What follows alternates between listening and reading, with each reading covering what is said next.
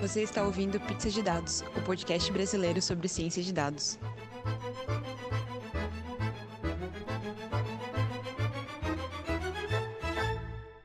Bem-vindos, pessoal, ao último Pizza de 2019. Quem diria? Para quem não sabe, eu sou a Letícia. Eu sou o Danilo. Oi, eu sou a Jéssica. Eu sou o Gustavo. Trouxemos o Danilo aqui hoje para falar um pouquinho para a gente sobre Deep Learning, aprendizagem profunda. Mas antes, pausa para os recadinhos. Bom, pessoal, primeiro recado é um GitHub chamado Hacking Neural Networks, que basicamente ensina você não só a usar redes neurais, a aprender sobre redes neurais, mas também como usar redes neurais que já existem para o seu modelo. Então, usar redes que já foram parcialmente treinadas para facilitar o uso no seu dia a dia. Muito legal, vale a pena conferir. O segundo recado é que o MIT Press e a Harvard Data Science Initiative se uniram para criar um jornal aberto de ciências de dados. O jornal se chama Harvard Data Science Review, que pretende publicar artigos das mais diversas sub-áreas de ciências de dados. Os detalhes vão estar no link no nosso site. O Google também lançou o Teachable Machine, que basicamente treina computadores a reconhecer imagens, sons e pessoas com pouquíssimo uso de código. Então, se você quiser saber um pouquinho mais sobre machine learning sem ter que aprender a programar, é só entrar lá. E também um recado que Julia Evans fez um desenho muito legal sobre como funciona a análise exploratória. A Julia também faz alguns desenhos bem legais que explicam muitos conceitos de engenharia de software. E dessa vez ela fez um só sobre análise exploratória que foi sensacional, vale a pena conferir. Como vocês vocês sabem, todos esses links estão lá no nosso site, podcast.pizzasdedados.com. É só ir no episódio que você está ouvindo agora e conferir. Como sempre, agradecer ao Data Bootcamp, que faz parte do Pizza de Dados. Se você quer aprender mais sobre ciência de dados com os melhores professores do mercado, dia 25 de janeiro tem Data Science para Todos rolando em Botafogo, no Rio de Janeiro. Por enquanto, a gente não tem ainda outras datas de outros cursos, mas se vocês quiserem saber mais, é só entrar em databootcamp.com.br ou em qualquer uma das redes sociais. Por por último, a galera do Pizza de Dados, eu, Jéssica e Gustavo, queremos agradecer muito vocês, aos nossos ouvintes nesses últimos dois anos. Foram dois anos muito, muito, muito incríveis. Mas a gente precisa de férias, então o Pizza vai tirar umas férias. A gente vai ficar alguns meses aí sem rolar episódio, mas voltando em 2020 com ânimo renovado. Então fica aí um nosso abraço, um Feliz Natal, um ótimo ano novo e até o ano que vem. Fiquem ligados nas nossas redes sociais que a gente vai avisar quando a gente estiver de volta, tá bom? Valeu, pessoal! Bom, pessoal, trouxemos aqui o Danilo Rezende, que está trabalhando no Google em Londres, para conversar com a gente sobre aprendizado profundo, ou Deep Learning. Danilo, fala um pouquinho para a gente quem você é, o que você faz e a sua pizza favorita, que ah. Tem que, tem que ter, não adianta. tem sim, com certeza. Então, eu sou o Danilo Rezende, é, eu, eu sou pesquisador e team lead no Google DeepMind em Londres. E o meu grupo faz pesquisa em machine learning em, em, em geral, não apenas em deep learning, mas uh, nosso grupo é focado em métodos probabilísticos combinados com deep learning. Então, essa, a, maior, a maior parte da pesquisa que a gente faz é, é, nessa intersecção de estatística e deep learning, mas é um grupo enorme, então a, gente abrange várias áreas de pesquisa, mas uh, o grosso da pesquisa é voltado ao decision making. Como a gente pode usar a machine learning, a estatística e deep learning para criar sistemas autônomos que aprendem a partir da, da própria experiência para tomar decisões. Nossa, muito legal. Muitas coisas para conversar. a primeira coisa que eu queria perguntar, assim, já que a gente está falando, né, de aprendizado profundo, é a primeira vez que a gente está abordando esse tema em específico no, no Pizza. Uhum. Será que você uhum. pode dar um overview para a gente, assim, da diferença entre o que, que é machine learning, o, o que a gente diria tradicional, entre aspas, uhum. e o uhum. que que, qual, o que que diferencia o machine learning tradicional, o aprendizado de máquina tradicional do aprendizado profundo? De uma forma bem aproximada, não tem nenhuma diferença o que a gente fala de aprender um modelo em deep learning é o que se chama fazer um fit em estatística. Porém, uh, existem vários fatores, várias uh, diferenças na prática. Quando se fala em deep learning em geral, você está falando uma coleção de métodos onde uh, se constrói funções diferenciáveis a, a partir de módulos que você combina de várias uh, maneiras. Essa habilidade de combinar módulos diferentes é o que faz o que dá o nome de deep learning. Você pode combinar vários layers, várias camadas, mas não apenas camadas. Hoje em dia existe uma enorme variabilidade né, nas arquiteturas dos modelos, mas o princípio por trás é a ideia de ter blocos de construção diferenciáveis que se pode é, combinar para fazer modelos mais mais complicados. No, em, na estatística mais tradicional, não existe essa a modularidade. Você faz um modelo, ele tem um certo, certos parâmetros e você faz um fit desse modelo nos dados. O princípio do deep learning é exatamente quebrar esse paradigma de ter um modelo para cada dado. Em vez disso, você tem blocos de construção, digamos, de modelos. E esses blocos podem ser treinados independentemente ou, ou juntos, ou podem ser usados em modelos diferentes. Mas uh, esse eu diria que é o fator que diferencia deep learning, pesquisa em deep learning, da machine learning tradicional. E como é que esses módulos eles funcionam juntos? Porque imagino que eles são coisas diferentes que você pode casar de jeitos diferentes, e aí você vai ter parâmetros para cada um desse módulo, e aí você vai ter que estudar esses parâmetros. Então, eu imagino que seja como se fosse complicar mais redes neurais ali e, a, e tunar né, redes neurais mais complicado assim, né? É, sim, exatamente. É, um exemplo seria, imagine que a, eh,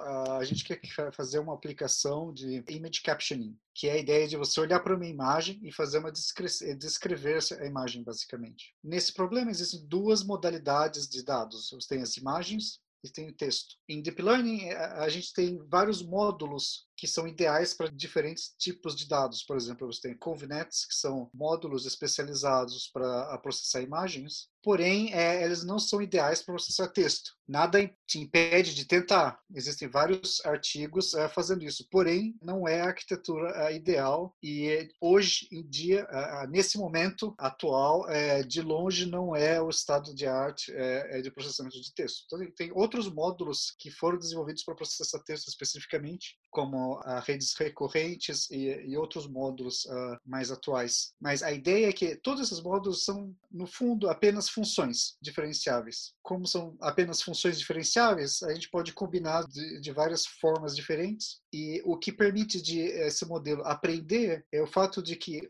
em cima dessas funções, a gente tem umas funções Objective Functions, em inglês, que é o que dá o, o sentido aos parâmetros uh, do modelo, que é a função que vai determinar como os parâmetros vão ser optimizados. Então, cada módulo pode ser optimizado de acordo com diferentes princípios, diferentes uh, objective functions. E você pode ter uma objective function para todos os módulos como um todo ou para cada módulo individualmente. Na prática, em soluções que aplicam no mundo real, em, em produção, é uma grande mistura de várias coisas, de vários uh, ideias uh, junto. Então, se eu, se eu entendi direito, assim, se você quer fazer um modelo, por exemplo, de machine learning normal, digamos assim, né, um não aprendizado profundo, é, você vai pegar os seus dados, você vai passar isso para uma função, essa função vai aprender com, com esses dados e, e vai tentar predizer, baseado na experiência dela, uma coisa nova. E no Deep Learning, a gente não faz esse mesmo processo, a gente pega, parte do processo é pegar modelos que já estão prontos, que já estão treinados para poder agilizar o processo, ou não, ou a gente consegue também começar do zero? Sim, você também pode começar do zero, tendo ou não esses módulos como parte do seu modelo. Dependendo do que você quer fazer, vai ser mais eficiente começar do zero ou não, dependendo das bases de dados disponíveis para o seu problema e os outros detalhes. Mas uh, o princípio do deep learning não é que uh, você vai substituir uh, essas ferramentas que já existiam da estatística tradicional, do machine learning tradicional. É só uma ferramenta em cima dessas ferramentas mais simples digamos, é uma evolução dos mecanismos que a gente tem disponíveis para criar modelos. Basicamente, são ferramentas para criar novos modelos. E elas podem ser combinadas de várias formas com o que, seja, com o que já existe na estatística e machine learning. Muito legal. Mas antes dos nossos ouvintes saírem correndo para aplicarem deep learning em tudo, quando que é mais recomendado a gente deixar os modelos mais tradicionais e ir para deep learning? E quando que deep learning é matar uma formiga com uma bazuca? É, então isso é uma questão importante. Eu discuti com muitas pessoas esse problema. Várias pessoas vêm é, me pedir conselho sobre a empresa delas, é, onde é que eles têm que, é, até em que ponto da maturidade da empresa faz sentido botar energia em deep learning, por exemplo. E na prática é Quase nunca. é, porque o problema é que no mundo real, os dados que se tem disponíveis são escassos. E quanto mais é, complexo o seu modelo, mais dados vão ser necessários para que faça sentido mesmo tentar usar o modelo. Então, sempre o que eu recomendo é que a primeira coisa que você tem que fazer é começar pelos modelos mais simples. E na grande maioria das vezes, o modelo mais simples, por exemplo, o modelo linear, o modelo Sparse Linear Models, como se chama, são mais do que suficiente. É um tipo de modelo muito específico, mas extremamente simples, é, que se chama Matrix Factorization, é provavelmente um modelo que mais gerou revenue é, na história do machine learning, que é o algoritmo por trás do sistema de recomendação do Amazon, a The Recommendation, do Google, Netflix, etc. E esses modelos são extremamente simples. Por quê? Porque se você tem dados que são, é mesmo que você tenha muitos dados, mas se eles são esparsos, não existe mágica que você vai fazer com um modelo muito complexo. Você precisa ter um número pequeno de parâmetros para poder é, concluir alguma coisa com o modelo. Porém, quando o momento onde se torna viável fazer deep learning é quando você já tem uma pipeline que te permite agregar dados em uma certa escala empresas gerais é, levam vários anos para chegar nesse ponto onde existe, existe a infraestrutura e a pipeline que agrega tal uma quantidade de dados que faz sentido aplicar o deep learning. Mas quando você chega nesse ponto, basicamente você chegou, você saturou o que se pode fazer com modelos lineares ou, sim, ou modelos uh, mais simples. E aí é o ponto de começar a investigar modelos mais complexos. Porém, tem coisas que se pode fazer com deep learning sem precisar uma infraestrutura gigantesca, porque você pode usar modelos que já foram treinados por outras pessoas usando uma quantidade enorme de recursos, mas já que esforço computacional e, e, e de uh, storage já foi feito por, algum, por uma outra pessoa e você só vai usar o modelo que já foi treinado por essa outra pessoa. Então, é, evidentemente, esse modelo talvez não seja ideal para sua aplicação, mas uh, várias uh, startups uh, tentam usar deep learning e usam essa fórmula. Pegam os modelos já treinados por alguma outra pessoa e tentam aplicar no, no problemas que eles querem resolver, até eles conseguirem recursos e infraestrutura suficiente para treinar os próprios modelos deles. Só para complementar esses comentários, hoje em dia está ficando mais e mais barato ter acesso a quantidades razoáveis de dados e de recursos computacionais. Por exemplo, quando eu estava fazendo meu doutorado, uh, muitos poucos laboratórios no mundo tinham acesso a GPUs. Uh, é, hoje, qualquer laboratório é, vai ter acesso a GPUs. E não apenas laboratório, mas praticamente qualquer um no mundo pode ter acesso via cloud services. Tem gente que não sabe exatamente o que é uma GPU. Você pode ah. dar só um, um, uma explicadinha para quem ah, com certeza. Tá a gente Desculpa, que não sabe é... o que é. Imagina, é, eu é... faço isso direto com os nossos convidados.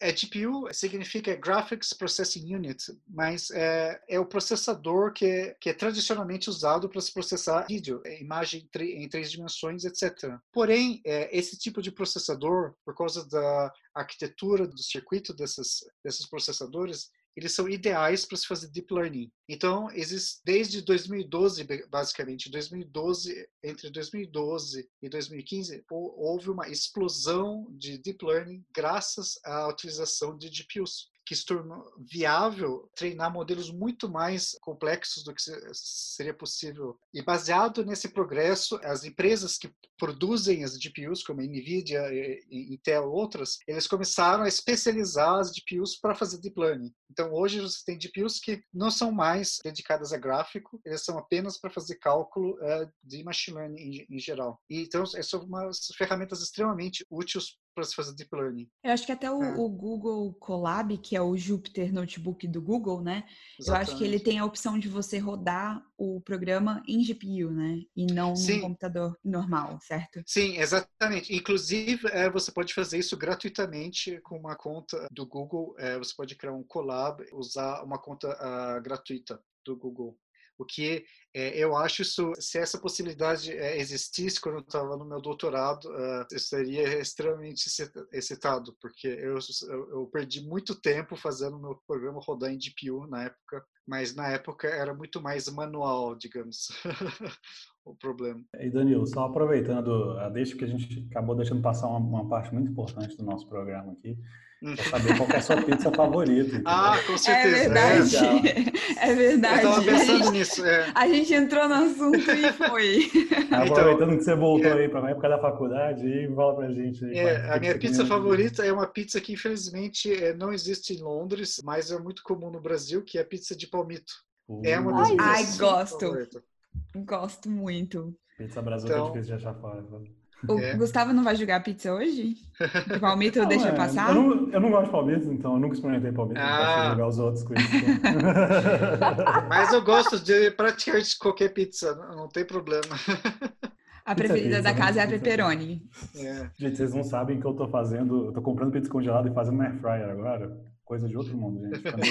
Fica melhor do que no forno, velho. Meu Deus. Sério. Sério? Essa é a minha vida agora. Isso, prazer, tudo bom? Gustavo, existe aplicativo que você compra pizza, ela já vem pronta pra você comer, tá? Só pra deixar claro. Agora, fica mais a barato e fica gostosinha, bicho. É bom, velho. A Jéssica trocou de porque- emprego e quer fazer propaganda aqui. Que, que é isso? Não qual estamos aplicativo. recebendo para isso. Não estamos recebendo para aqui. isso. Eu só falo bem do Uber Eats aqui, eu não quero nem saber. Eu não falei qual. empresa até me pagar. Fica a escolha do freguês. Eu descobri que em Chicago existe uma pizza que os italianos vão morrer, mas não é pizza, que é a Dai Pizza. Que são, tipo, é uma, uma torta, só que de pizza. Tipo, uma coisa assim, que talvez seja o deep learning da pizza. Então, a gente te- talvez tenha o equivalente na pizza também. Talvez. É. Voltando, né, falando desse negócio de GPU, eu lembro que quando eu entrei na faculdade, eu nem sabia que era programar direito. E aí tinha a galera do laboratório de processamento de imagens, e eles andavam com as camisetas da NVIDIA, que Ah, que escrevia assim, eu adoro hackear a GPU. E eu ficava assim, o que, que esse povo tá falando? GPU? O que, que é isso? E aí eu, eu olhava assim, porque era um pessoal muito cabuloso. E processar a imagem era uma coisa muito difícil naquela época.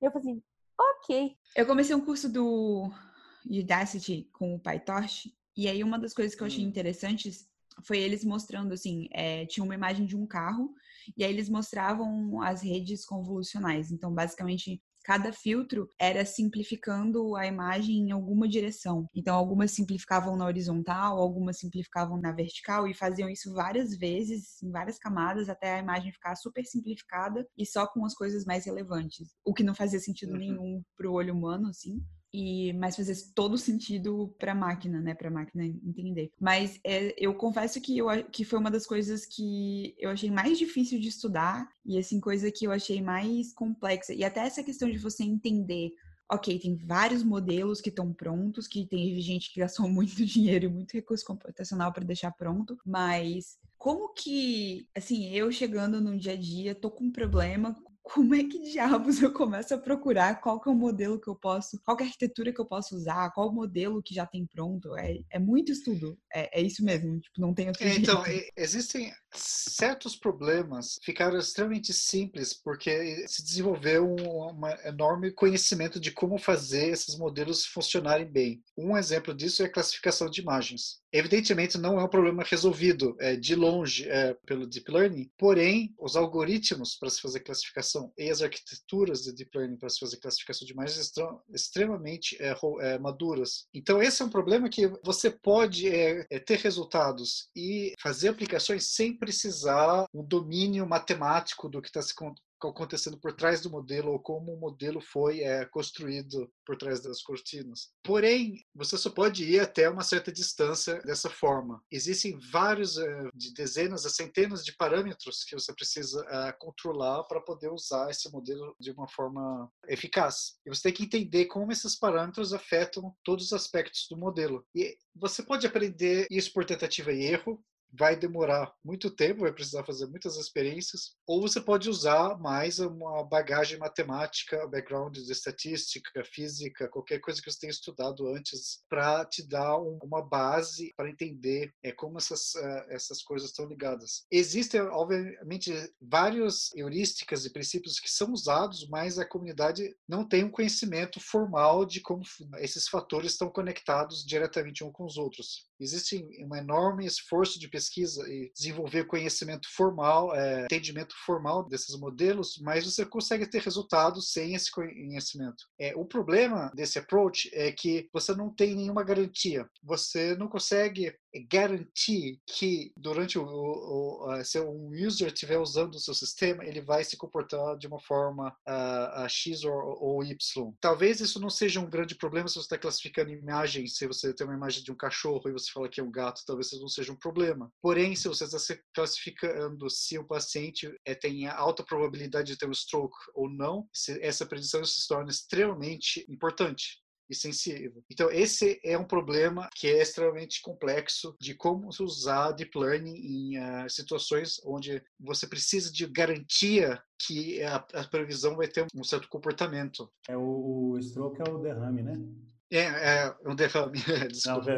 Não, Não, sem problema, só para só... ajudar aí nossos, nossos ouvintes. Primeiro eu tenho uma dúvida, né? E eu acho que essa é uma das coisas que eu vi que é tipo assim, o Deep Learning faz eu não consigo fazer isso com nenhuma outra outro método de machine learning mais tradicional, digamos assim, né? sem ser deep, né? sem ser profundo, que é tentar pegar, então tipo assim, dependendo da pessoa, que é bem o exemplo da Deixa eu dar um, tentar dar um exemplo que não é o meu exemplo específico. Então, mas, assim, digamos que a gente está falando... Ah, vou ter que dar um exemplo. Já, não, não vou pensar no exemplo. Tá a gente está trabalhando com experiência das pessoas no currículo, né? Então, teve gente que teve, trabalhou em quatro empresas, tem gente que está no primeiro emprego, etc. Então, nesse sentido, se a gente fosse colocar eles como input, cada pessoa teria uma quantidade de inputs diferentes, né? Que é aquela, a gente lembrando, a primeira coisa que a gente tem que fazer normalmente é padronizar o tamanho dos inputs para ser tudo igual, né? Quando a gente faz imagem e tal. E aí eu achei essa questão muito interessante, que o nosso especialista lá falou que dava para fazer com rede convencional, se eu não me engano, posso estar enganado o termo, mas tem algum desses modelos que dá para fazer isso, correto? E o modelo em si acharia os melhores pesos para porque só só mais um parênteses a alternativa a isso é a gente pegar todas as experiências deles e achatar pegar uma média achatar de alguma forma em uma linha só digamos assim um input único né? E aí o, a diferença é que o deep learning ele ele saberia exatamente quais são esses pesos. Em vez de pegar a média da mesma pessoa todo mundo ele saberia se vale mais a pena pegar a média, é, qual o tipo de média, dar mais peso para um para outro, se é o máximo, mínimo, etc. Sim, é, é, o Deep Learning é, pode com certeza ser usado para esse tipo de problema, onde o input do modelo é, não tem uma estrutura simples. Isso que é difícil de se fazer no Machine Learning tradicional, quando você tem um, o input que não é numa forma de estrutura simples, por exemplo, se o seu input é, é uma coleção de documentos, tem imagem, texto ou outro tipo de, de dados, uh, associados, é, é, muito difícil de se fazer isso de uma, outros métodos. O Deep Learning, por causa exatamente dessa flexibilidade, dessa modularidade, permite de combinar diferentes estruturas de dados para fazer uma, uma, pre, uma previsão que combina todo esse tipo de informação. Pois é, e eu achei interessante exatamente que ele, acho que cai de novo naquele ponto que você falou, que eu achei muito interessante. Porque esse modelo é tão complexo, eu vou precisar de uma quantidade de dados muito maior do que eu precisaria para fazer uma regressão linear que, que funcionasse o suficiente, né? Então, essa é realmente a parte mais interessante. Uma coisa que eu tô achando interessante é que toda vez que eu ouvi falar sobre Deep Learning, era focado em imagem. Assim, eu, eu, eu raramente vejo pessoas Sim. falando de Deep Learning para texto, mas é uma, é, existe. Não, com certeza. O Deep Learning, o sucesso do Deep Learning começou com imagens. Tem uma história muito interessante de alguns momentos históricos uh, em 2006 e 2012, que foi o que uh, disparou toda essa uh, loucura por trás do Deep Learning. E tudo isso são progressos especializados no processamento de imagens, para classificação de imagens. Porém, é, hoje em dia, uma das áreas mais ativas de pesquisa é processamento de texto. Não apenas processamento de texto, mas tentar criar modelos que é, entendem o texto de uma certa forma, entendem o que está escrito no texto e pode combinar isso com outras modalidades. Por exemplo, no caso de image captioning, você vê uma imagem com pessoas fazendo uma certa atividade física, tem um modelo que é capaz de interpretar essa imagem e descrever com texto o que está se passando nessa imagem, por exemplo, e, vice-versa, também criar, a gente pode criar modelos que criam uma imagem, sintetizam uma imagem baseado numa descrição na forma de texto, o que é muito mais difícil, como você pode imaginar. Porém, mais recentemente, é, existe uma ênfase muito maior em outros tipos de dados, texto e outros tipos de dado que tem uma,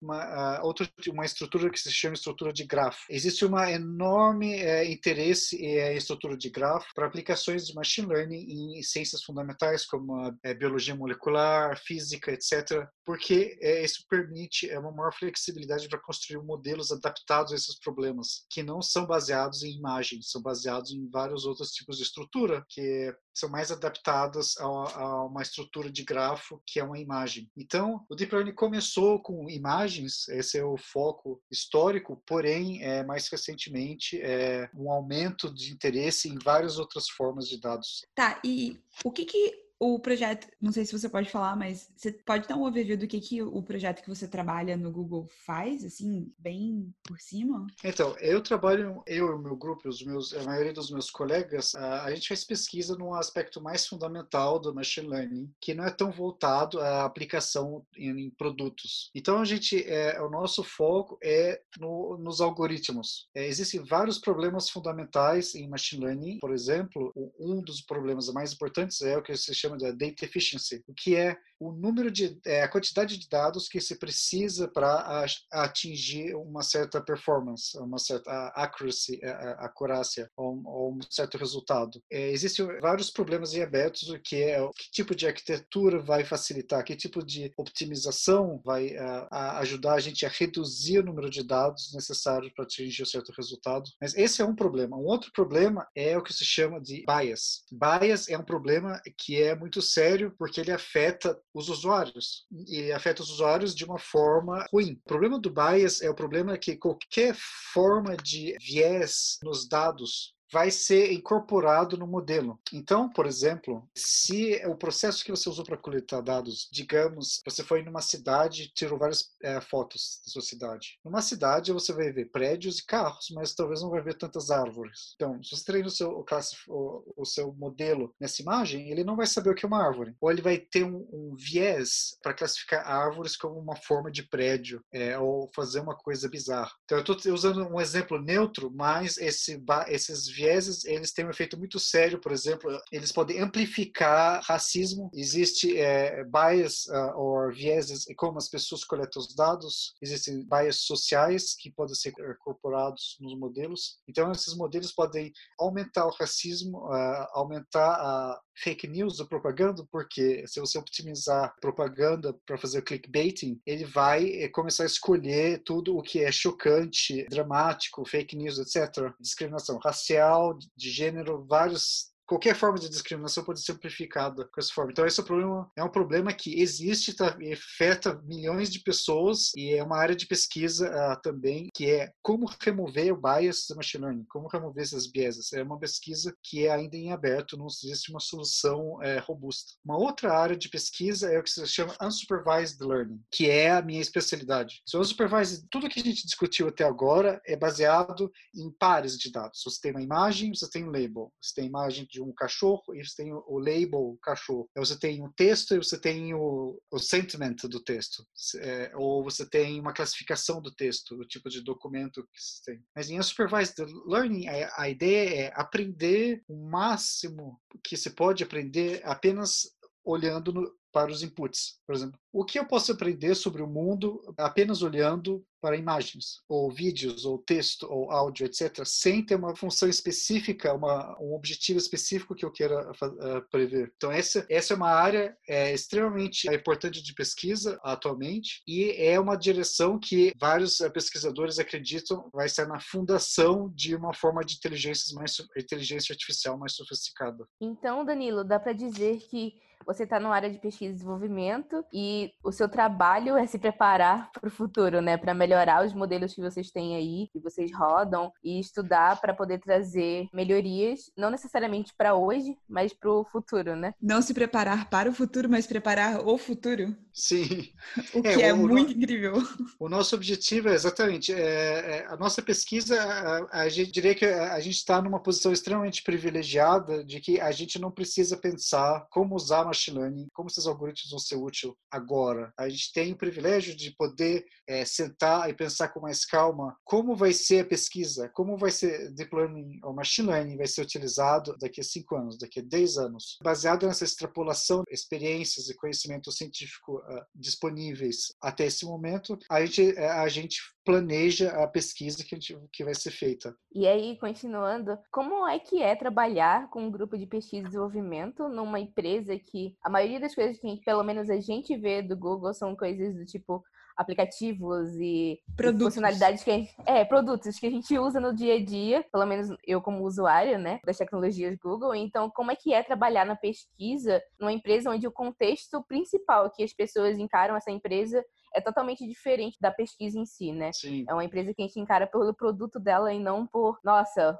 todos os papers. Tudo bem que a gente de vez em quando lê é, paper do Google, mas não é o principal foco, né? É, sim. Uma perspectiva é que essas empresas são é, gigantescas, são enormes. Então, elas podem se permitir de fazer várias coisas ao mesmo tempo. Graças a essa possibilidade, a gente tem é, a oportunidade de fazer pesquisa fundamental no contexto de uma empresa privada, sem ter que se preocupar com o futuro imediato ou se preocupar com produtos imediatos. Evidentemente, o Google tem interesse na inteligência artificial e pesquisa em machine learning do ponto de vista financeiro, isso é óbvio. Alguns dos algoritmos que a gente desenvolveu na DeepMind e algumas das pesquisas que a gente está fazendo atualmente é, geram revenue para o Google, porém muito menos do que do que a gente é, é, gasta. Mas eu diria que, do meu ponto de vista como pesquisador, é um imenso privilégio de poder trabalhar num ambiente extremamente estimulante e com acesso a vários recursos em termos de pesquisa, uma enorme rede de colaboradores, recursos computacionais, etc., no contexto privado. Fazer pesquisa nesse contexto é extremamente estimulante e acelera a, a pesquisa nessa. Eu imagino tanto de professores no Brasil que devem estar pensando: meu Deus, eu gostaria de poder fazer isso. Porque a gente, várias pessoas que a gente conversou aqui, fala sobre justamente isso, assim, que uma das coisas mais frustrantes no Brasil é a questão da, da falta de recurso, né? Para poder fazer um trabalho adequado pesquisadores, professores. Isso é uma questão extremamente importante, especialmente porque a, a pesquisa em machine learning, AI em geral, é, é sobretudo a, sobre a automação. E a, a, automação não pode ser ignorada. O impacto econômico da automação não pode ser ignorado. Daqui a 20 anos, a gente vai poder automatizar coisas que se consideram impossíveis hoje. E se a sua profissão for aquela coisa que foi automatizada, você vai ter um problema.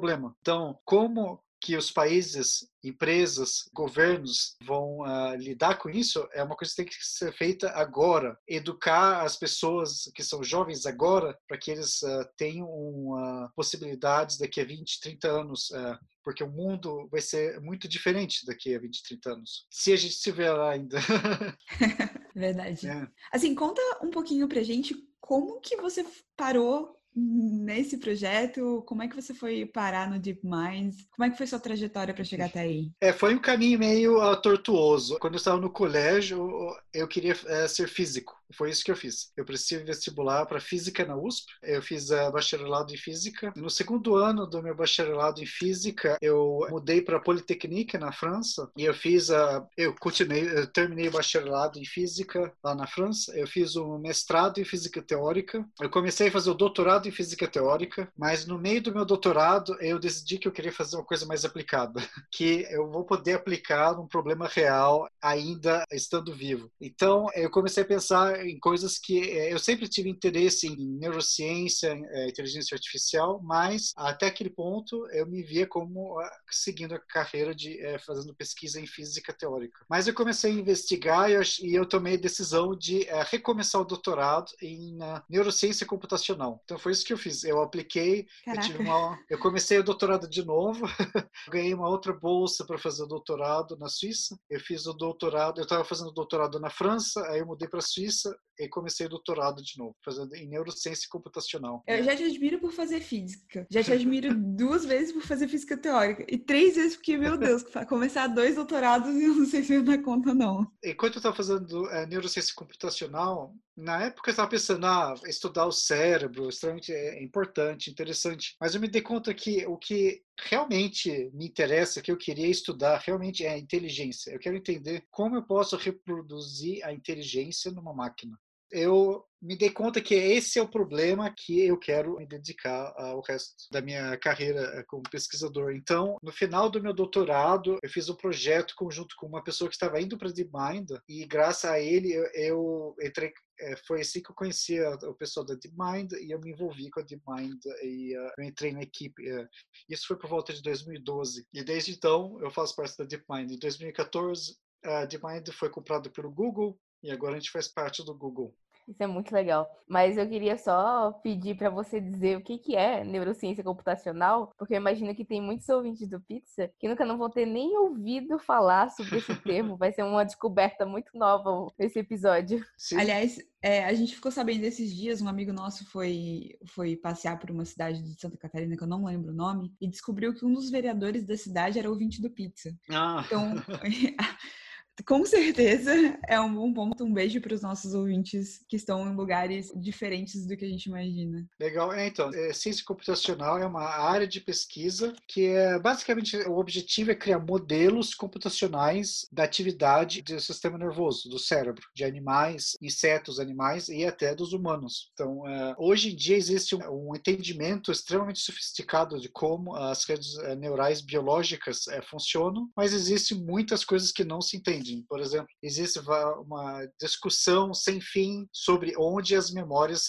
são guardadas nos cérebros biológicos. É, até alguns anos atrás, a comunidade considerava que é, isso era um conhecimento estabelecido, porém, estudos mais modernos estão desafiando esse entendimento. Então, é uma pesquisa sem fim realmente sobre a biologia, tentar entender quais são os mecanismos bioquímicos do cérebro e como que isso leva à cognição, à inteligência, à memória, às decisões, etc. Então esse é o objetivo dessa área. Então é uma mistura de ciência básica, tentar entender o cérebro como um sistema físico é descrito por equações diferenciais, uh, etc. E é um aspecto de machine learning também, que é de modelizar esse sistema complexo e tentar extrair modelos simples que explicam o comportamento dos animais. É. Nossa, dá para fazer um episódio só disso. Eu acho super interessante, porém super difícil, porque eu fico imaginando, na época que eu estava na graduação, né, que eu via aquelas coisas de pessoas tentando estudar conformações de proteína para poder hum. ver como as proteínas agiam entre si, coisa e tal. E aí eu imagino, já era complicado isso. Imagina modelar comportamento do cérebro, deve ser três vezes pior. É, o cérebro é a máquina mais complexa que se conhece no universo observável. Como físico, eu não gosto de falar isso porque o que a gente consegue observar uma pequena fração do universo. Mas uh, como machine learner é uma boa analogia. Gostei do detalhe do universo observável. Tipo, foi muito específico, muito físico e achei muito legal. Porque eu nunca fiquei pensando, não, isso é a verdade no universo observável. Eu fiquei viajando é, aqui. esse mal. é o meu lado físico. Mas é, existe é, essa ideia da complexidade que é, pode ser é, misleading, no sentido que existem vários sistemas complexos que são, no fundo, muito simples. Por exemplo, um gás, um fluido. Estudar a posição de cada molécula no gás é extremamente complexo como problema. Porém, você pode descrever o sistema por um número muito pequeno de parâmetros. É, o cérebro é complexo de uma outra forma, é complexo de uma forma que você não consegue reduzir o número de parâmetros, você não consegue quebrar ele de uma forma simples é uma complexidade que você não consegue comprimir. E isso faz o estudo de cérebros muito uh, difícil. Caraca, que massa! Você tem um site, né, que tem alguns artigos. Você quer compartilhar Sim. pra gente o tipo de artigo que você publica e, sei lá, o seu preferido, falar um pouquinho do trabalho que você tem publicado, né, Sim. nesses anos todos na DeepMind? É, so, é, eu tenho o meu uh, site, que é o meu blog, que eu posto alguns é, comentários pessoais em geral, mas eu tenho os meus artigos científicos publicados. Um dos meus artigos favoritos é um modelo que a gente chama de GQN, Generative Query Network. A ideia desse modelo, esse é, um, esse é um artigo que a gente publicou em 2018 na Science, e a ideia desse artigo é, imagina que você é, quer criar um robô ou agent que pode navegar num ambiente tridimensional, então, é, o objetivo é tem um robô que pode navegar ah, num ambiente complexo com vários objetos e entender esse ah, ambiente em volta dele de uma forma geométrica, a partir das imagens. Então, esse problema é extremamente é, complexo de se fazer de uma forma autônoma. Então, esse que é o algoritmo que a gente propôs, um algoritmo que permite é, entender a geometria do ambiente de uma forma uh, autônoma, a partir de uh, imagens coletadas por um uh, robô navegando numa cena tridimensional. E o fator que diferencia esse algoritmo da, do que foi feito antes é exatamente a, a ideia do supervised learning, essa a ideia de que é, a gente, pelo fato de ter visto vários objetos por exemplo, a gente conhece vários objetos, uma cadeira, uma mesa, uma lâmpada, etc. Eu não preciso ver o objeto inteiro o tempo todo para saber que uma lâmpada é uma lâmpada. Eu posso ver metade da lâmpada e mesmo que a outra metade esteja por trás de um outro objeto, eu vou saber que ainda é uma lâmpada. Esses algoritmos que transformam imagens em uma série de dimensões, eles são, eles são extremamente é, sensíveis a, isso, a esse problema porque eles não entendem o que são os objetos. Eles estão fazendo uma computação puramente é, geométrica, baseado na propriedade da luz. Mas o nosso algoritmo, ele tem um entendimento dos objetos como objetos. Então, ele é capaz de completar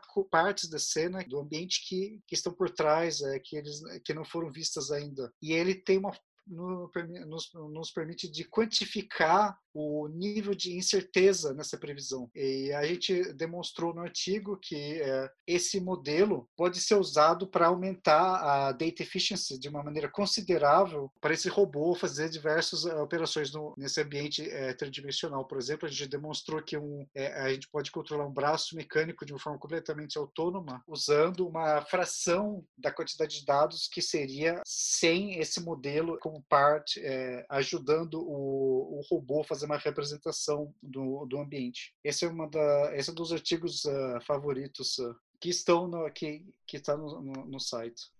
Incrível, muito legal. Que isso, cara. Incrível. Caraca. Tá todo mundo assim meio babando, meio, meio viajando já, pensando nas possibilidades. Estou muito impressionada com as possibilidades que, que essa informação acabaram de abrir na minha cabeça. Danilo, muito obrigada. A gente já tá dando quase uma hora de episódio. E para variar, como todo episódio do Pizza, eu, eu morro de medo de falar, não, esse episódio a gente vai fazer curtinho e a gente entra num assunto e vai. E, uhum. e já descobre um assunto para mais uns três episódios. Sim. Mas muito obrigada pela sua presença aqui. Ah, antes de terminar, você tem uma dica para quem tem interesse em ir para essa área mais de pesquisa, né? Não, talvez muita gente se interessa nessa questão de mercado, mas também é legal falar uhum. das, das possibilidades de pesquisa na área, né? Assim, você Sim. não necessariamente criar um produto ou, ou fazer alguma coisa totalmente aplicada no sentido de, né, vamos gerar mais vendas no próximo trimestre. O que, que você tem de dica para quem quer estudar mais essa área? É, para quem quer fazer pesquisa mais fundamental em machine learning, é, so, primeiramente, é, no, no lado mais aplicado, existe uma quantidade de material online absurda hoje em dia. É até difícil escolher qual curso online que a gente vai fazer. Mas é, for seguir a direção de pesquisa, que é uma direção, essa direção vai é, exigir um, uma base mais formal, matemática, estatística, para realmente tentar entender esses modelos na, na sua essência e modificar o, na base do algoritmo. Porque existem vários níveis de fazer pesquisa em deep learning. Você pode fazer pesquisa no nível do algoritmo, que está por trás de de tudo e pode fazer pesquisa no nível de arquitetura, que talvez vai resultar numa arquitetura que resolva um problema específico ou não, mas se você pensar no longo termo, no futuro, o que vai realmente dominar o que vai ser feito daqui a 10 anos, não vai ser nenhuma arquitetura específica. A arquitetura, a cada seis meses, tem uma arquitetura diferente, de qualquer forma, mas vai ser um princípio computacional por trás do modelo, vai ser uma modificação no algoritmo em si, não apenas na arquitetura das redes neurais desses módulos de deep learning, mas que tipo de módulos são disponíveis? É, como esses módulos vão ser optimizados? Que tipo de é, princípios por trás dessas uh, optimização desses módulos, desses modelos então, uma, de uma forma mais concreta, eu diria que é seguir o caminho de ciências básicas, é, matemática, estatística, é, vai dar uma base extremamente sólida para fazer pesquisa em deep learning em outras áreas. Depois, é, é obviamente, faz, é, seguir a área de ciência da computação também é a área mais tradicional. A grande maioria das pessoas trabalhando nessa área fez o caminho da ciência da computação. Porém, eu diria que é muito importante trazer a diversidade de background para essa pesquisa pesquisa. E pessoas que têm background em finança, física, matemática e estatística pura estão trazendo muita riqueza para essa área que não vem apenas da ciência da computação. Então, é, a ciência da computação tende a focar em problemas mais específicos, enquanto que, por exemplo, se você estuda matemática, você, o que você, a sua base que você aprende, você pode aplicar em qualquer é, problema. Então, eu diria que se você pensa realmente no longo termo, o mais importante seria fazer uma ciência básica, que vai te dar base para então fazer uma coisa realmente é, inovativa na, nessa área. Muito legal. E a gente tem que ensinar as nossas crianças a terem menos medo de matemática, né? E física. Porque quando eu decidi fazer vestibular, eu pensava, nossa, não sei o quê, eu nem, nem gosto de física, nem gosto de matemática. E aí cheguei na faculdade e tive cálculo. E eu, tipo, caraca, isso é muito legal. E foi muito mais medo e aquela coisa todo mundo falando que é muito difícil, que é muito difícil, não sei o quê, do que necessariamente uma falta de, de aptidão para o negócio. Sim, e é exatamente. A aptidão é um elemento, porém, em geral, não é o elemento mais importante. Obviamente, existem casos ex excepcionais, uh, mas, mas esses casos, não, no, no big scheme of things, é, eles não interessam. O que interessam é realmente são as oportunidades de aprendizado no longo termo, que cada pessoa tem uh, acesso, uh, oportunidade de ter acesso. Com certeza. Eu li um livro mês passado chamado Outliers, que meio que desmistifica o mito da pessoa gênio, sabe? E, tipo, falando basicamente que todos, todos não, né? Mas eles dão, dão, alguns exemplos de que os outliers, na verdade, são pessoas que estudaram muito, trabalharam muito e que estavam no lugar certo na hora certa. E aí, uma das coisas que fala é sobre a diferença cultural entre o Ocidente e o Oriente e como que a cultura do Oriente ela ensina muito mais paciência e dedicação. Que, e aí, o autor propõe que esse fenômeno cultural, essa cultura de paciência, de dedicação, de demorar muito tempo, faz com que hoje a, a gente considere os orientais né, as pessoas que são orientais ou descendentes orientais tenham mais facilidade com, com as áreas de exatas. E aí o, o autor propõe que não, que na verdade é um, é um traço cultural que, hum. que ensina paciência, que é uma, um elemento fundamental para matemática, por exemplo. Então é, é bem legal, é, assim, eu achei, achei interessante. Uhum. É, exatamente. Não tem como não ter paciência fazendo pesquisa. A grande maioria das ideias e das experiências que a gente faz não dão certo. A grande maioria dos nossos artigos a gente decide não publicar, porque a gente teve uma ideia melhor a gente se deu conta de que a ideia original não era boa. Então, você precisa realmente ter paciência e o privilégio de poder esperar, porque nem todas as pessoas têm acesso ao, ao safety net ou aos recursos necessários para se fazer uma pesquisa de longo termo sem ter resultado direto. Mas é muito importante para a pesquisa em geral essa possibilidade. É. O importante é continuar testando ideias, é, discutindo com outras pessoas, trocando ideias via artigos, a, a, troca de ideias entre as pessoas é provavelmente o mais importante na pesquisa. Sensacional. Bom, eu sei que a gente, a gente poderia ficar aqui mais horas falando.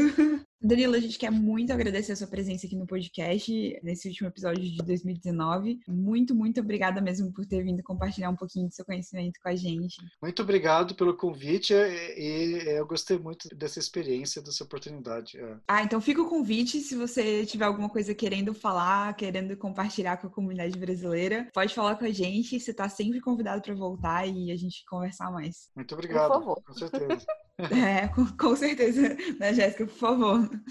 Bom, pessoal, por hoje é isso. Danilo, de novo, muito obrigada pela sua presença. A gente espera que vocês tenham gostado. E feliz 2019. Não, 20. feliz 2020. Bom, tchau, pessoal.